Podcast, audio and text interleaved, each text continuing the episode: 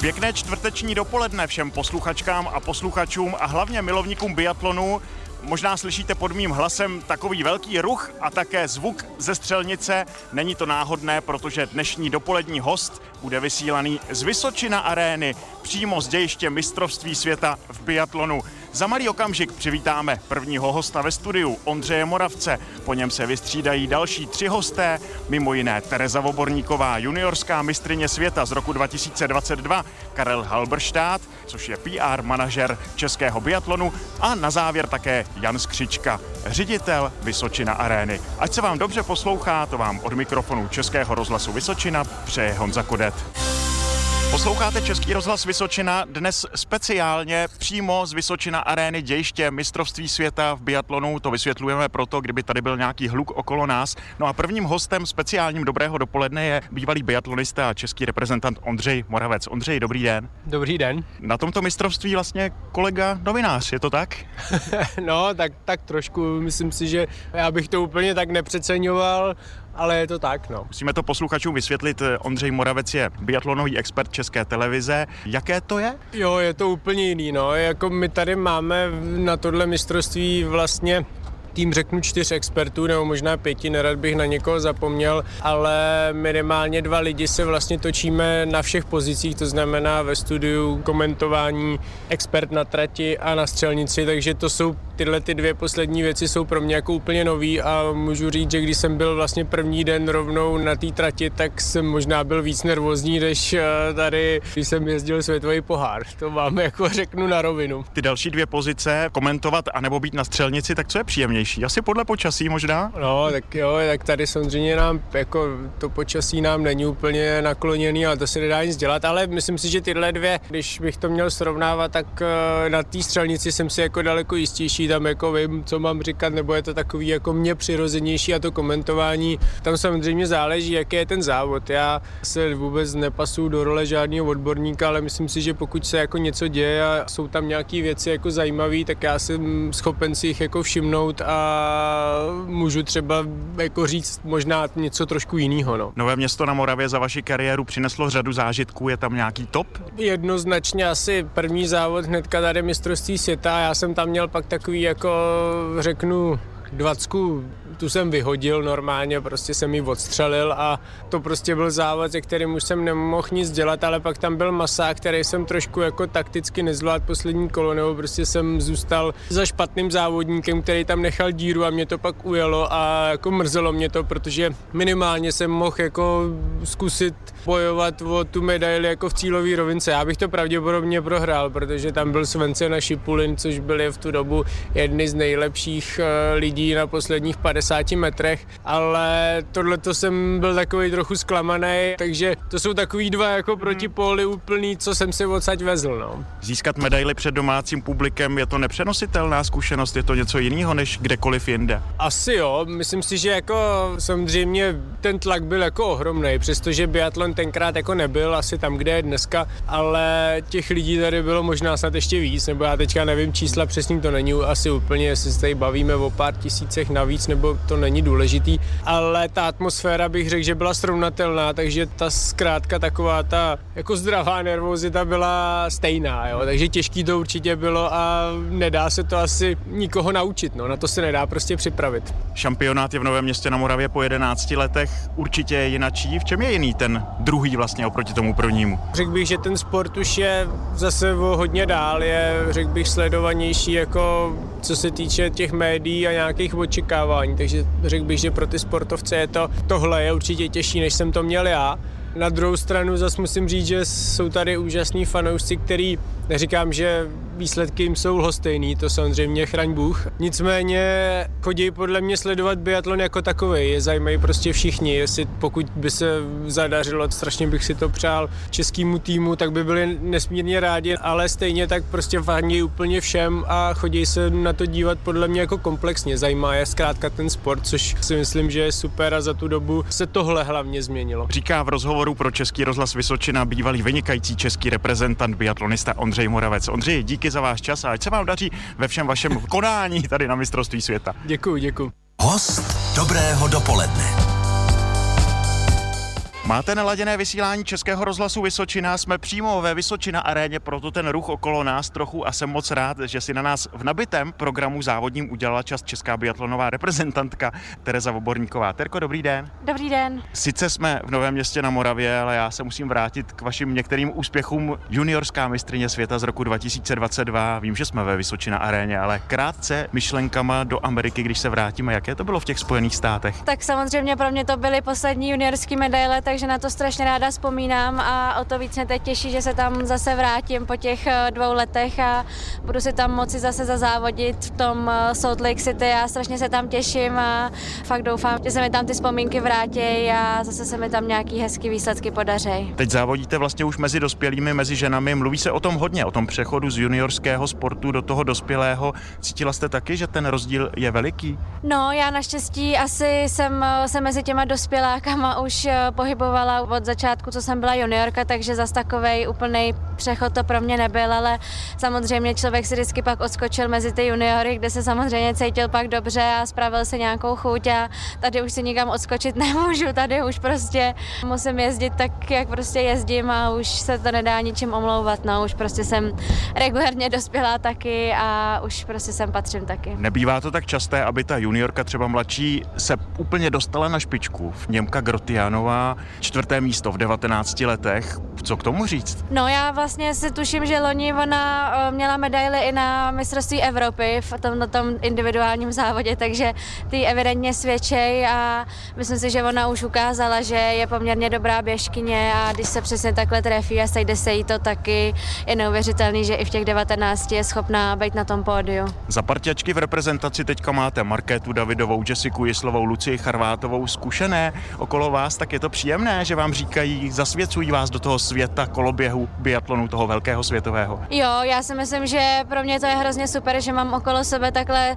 starší holky, které mi určitě můžou předat spoustu svých zkušeností a zároveň i těch tréninkových, že se mám na koho dotahovat a pro mě to je určitě super mít tam fakt k sobě tady ty parťačky a dotáhnout se na ně. V té čtveřici jste nejmladší, hokejisti, když jsou nejmladší, tak nosí puky nebo hokejky, tak vy jim asi ale nenosíte liže, že? Nebo zbraně? Ne, ne, myslím si, že vůbec ne, že vlastně letos jsme měli takový točící se systém, že jak jsme jezdili tři, tak jsme se střídali na pokojích, že vždycky dvě bydleli spolu, jedna sama, takhle se to točilo a ani já jsem nebyla nějak diskriminovaná tím, že jsem nejmladší, že vždycky k sobě budu mít parťačku, tak vůbec ne. Myslím si, že v tomhle tom se ke mně tady chovají jako hezky a berou mě jako sobě rovnou. Jonáš Mareček říkal někdy už na začátku šampionátu, že vstupenky dává akorát rodičům, že prostě ten zájem o ten šampionát je tak obrovský, no řekl, já zvu rodiče. Tak jak to máte vy osobně? Tak samozřejmě taky jsem to nejprve vyplnila mezi rodinou, ale třeba teď na štafety mě přijede kamarádka zafandit s rodinou a rozně jsem to pak, co mi zbylo, tak jsem dávala i mezi jako přátelé, takže ale primárně taky hlavně pro tu rodinu. Jeden výsledek tady zatím takový ten výraznější, 13. místo, co říct k tomu závodu, tam se povedlo, všechno se celkem sešlo v tom stíhacím závodu, tam jste vyletěla nahoru. Jo, jako 13. místo je jako moc hezký si myslím, ale prostě startovala jsem z 32. místa, kež bych tam o tu jednu ránu v tom sprintu dala míň a bojovala tam trošku ze přednějších pozic a bohužel jsem si ostřelila hromadák, což mě obrovsky mrzí a to ještě asi mě chvilku mrzet bude, no. Ještě bude ale šance o víkendu ve štafetách, tak my přejeme z vysílání Českého rozhlasu Vysočina, ať se vám daří a ať zajedete co nejhezčí výsledek. Děkujeme za rozhovor. Já taky moc děkuju. Už za malý okamžik bude ve vysílání Českého rozhlasu Vysočina slyšet další host, a to PR manažer Českého biatlonu Karel Halbrštát. Dobré dopoledne s Českým rozhlasem Vysočina. Opět dobré dopoledne všem posluchačům a také posluchačkám Českého rozhlasu Vysočina. Hlásíme se vám z Vysočina arény z Nového města na Moravě, z hostitelského místa mistrovství světa a dalším naším hostem Karel Halberštát. On nám odpoví vlastně, co je zač, protože vy ho vydáte možná v záběrech televize a vydáte ho na obrázcích. Tak Karle, co vy tady máte za pozici na mistrovství světa a vlastně u českého biatlonu? Dobrý den, tak u českého biatlonu jsem něco jako PR manažer a člověk, který který vytváří obsah na sociální sítě, na web, ale dělá i to, že třeba domluvá rozhovory pro televize, pro novináře, vodí sportovce na ty rozhovory, čeká dlouho, a, takže ta práce je hodně pestrá a tady navíc v Novém městě na Moravě ještě dělám to samé pro mistrovství světa, což je už někdy hodně náročné. My musíme říct, že vy vlastně jezdíte s českým biatlonem po celém světě, objíždíte i ty světové poháry, i ta mistrovství světa. Kamarádi neříkají, ti, kteří neví, co zatím je, neříkají, je, ty se máš, Karle, ty se máš. Ano, říkají, tak ono to může z dálky vypadat, že jste na výletě, zaližujete si, skoro nic neděláte, ale ta realita je vlastně hodně jiná. Víkendy moc neřešíme, pracovní dobu taky ne, je to taková práce 24-7 pro český biatlon. Pro představu posluchačů, jak vypadá takový běžný den třeba tady na mistrovství světa u vás, Karle? Je to opravdu od rána do večera, neustále zvoní telefon. Kdy vstanete a kdy končíte? Tak tady je to všechno posunuté tím večerním časem závodu. To znamená, že tady stáváme většinou před 8 hodinou, jdeme na snídaní, jedeme na stadion. Tady už je to potom jako všechno v takovém rychlém sledu. Domluváte rozhovory, řešíte problémy, které se vyskytnou daný den, snažíte se mezi tím plnit i ty kanály Českého biatlonu a Nového města.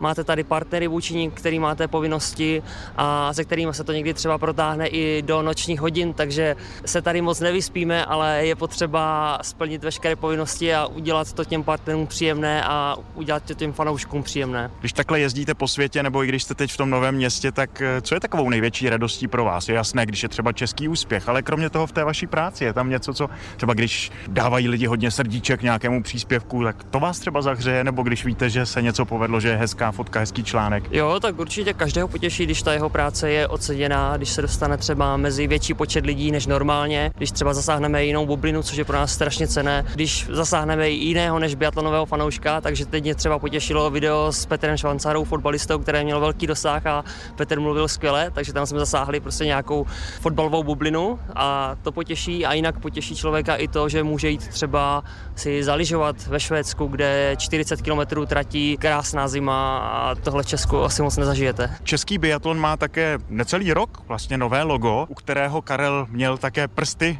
hodně hluboko. Karle, jak vypadá to logo a co jste vlastně tam měl za úlohu toho? Tak byl jsem takový ten hybatel celé té věci a tady společně s Otou Binderem, což je marketingový ředitel svazu, jsme to tak moc tlačili, až jsme to protlačili.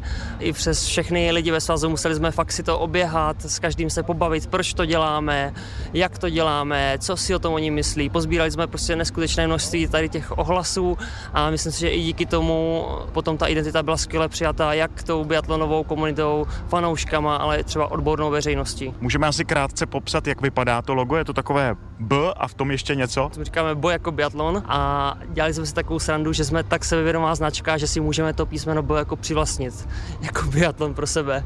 Takže cíl byl vystoupit z kliše biatlonových log, což je většinou pět terčů nebo silueta biatlonisty, což si myslím si podařilo, je to dostatečně originální a myslím si i zapamatovatelné a třeba použitelné na merch, na trička, takže myslím, že se s tím dá dobře pracovat do budoucna. Vypráví Karel Halberštát. Můžete se podívat třeba teďka zrovna na internetové stránky českého biatlonu a všude tam uvidíte nové české logo. Tak já přeju českému biatlonu, ať má úspěchy nejen na té mediální rovině, ale ať se třeba tady na šampionátu domácím dočkáme také nějakého pěkného výsledku. Karle, díky za povídání, díky za váš čas a ať se vám vaše práce daří a ať se taky někdy vyspíte. Taky děkuju a pokusím se vyspat dneska. Jsme jako moře a sůl, to k sobě patří. Vaším společníkem je Český rozhlas Vysočina. Dnes pro vás vysíláme část dobrého dopoledne z Nového města na Moravě, dějiště mistrovství světa v biatlonu. No a naším čtvrtým hostem teď bude výkonný ředitel Vysočina arény Jan Skřička. Jene, dobrý den. Dobrý den. Jste hrdý na pořadatelský tým a na to, co se kolem vás děje aktuálně a vlastně každý rok? Jako on si to člověk v tom šrumci, který tady jako absolvujeme, úplně jako nemá čas uvědomovat, ale když tu otázku položíte takhle, no tak určitě. Je to jedna z nejtěžších zkoušek, třeba hlavně ten začátek, to počasí, že nic takového asi podobného nebylo, že to bylo dost náročné, ty začátky, ten déšť, teploty nad nulou.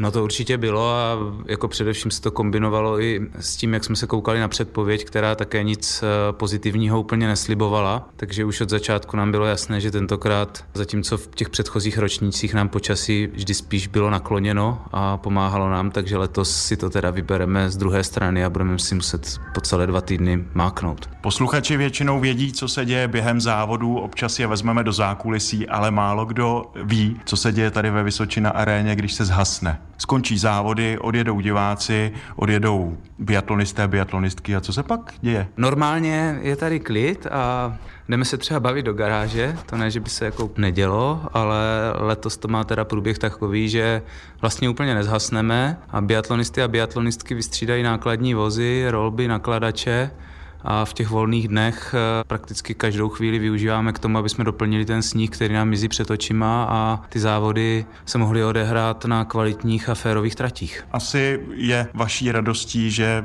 nikdo si nestěžuje a naopak biatlonisté, biatlonistky fanoušci říkají, že hm, klobouk dolů. No tak to samozřejmě člověka potěší nejen to, že to říkají, protože všichni vidí, jako s čím se potýkáme, ale potěší ho to i výsledkově, protože to, že někdo vyhraje třeba titul mistra světa ve sprintu jako Sturlahol Lagrajt s 50 nebývá vždy standardem ani na tratích za normálních podmínek, takže i tyhle fakta jsou důkazem toho, že skutečně ty podmínky se nám podařilo vytvořit férové a důstojné pro mistrovství světa. Každý světový pohár opěvujeme fanoušky biatlonové ve Vysočina aréně v Novém městě na Moravě. Ondřej Moravec v našem vysílání říkal, že v uvozovkách už nejezdí jen za výsledky ti fanoušci, když to nemyslí jako ve zlém, ale že jezdí vlastně kvůli tomu biatlonu. Češi jedou za biatlonem a ne přímo za těmi medailemi za úspěchy, ale za biatlonem. No, tak eh, to samozřejmě nás může jedině těšit. My se taky jako každý rok snažíme, aby skutečně to byl takový jako sportovní festival, aby to nebylo čistě jenom v těch závodech, ale aby zde byli doprovodný program bohatý, aby ti lidi se tady mohli opravdu po dobu, kterou tady stráví, bavit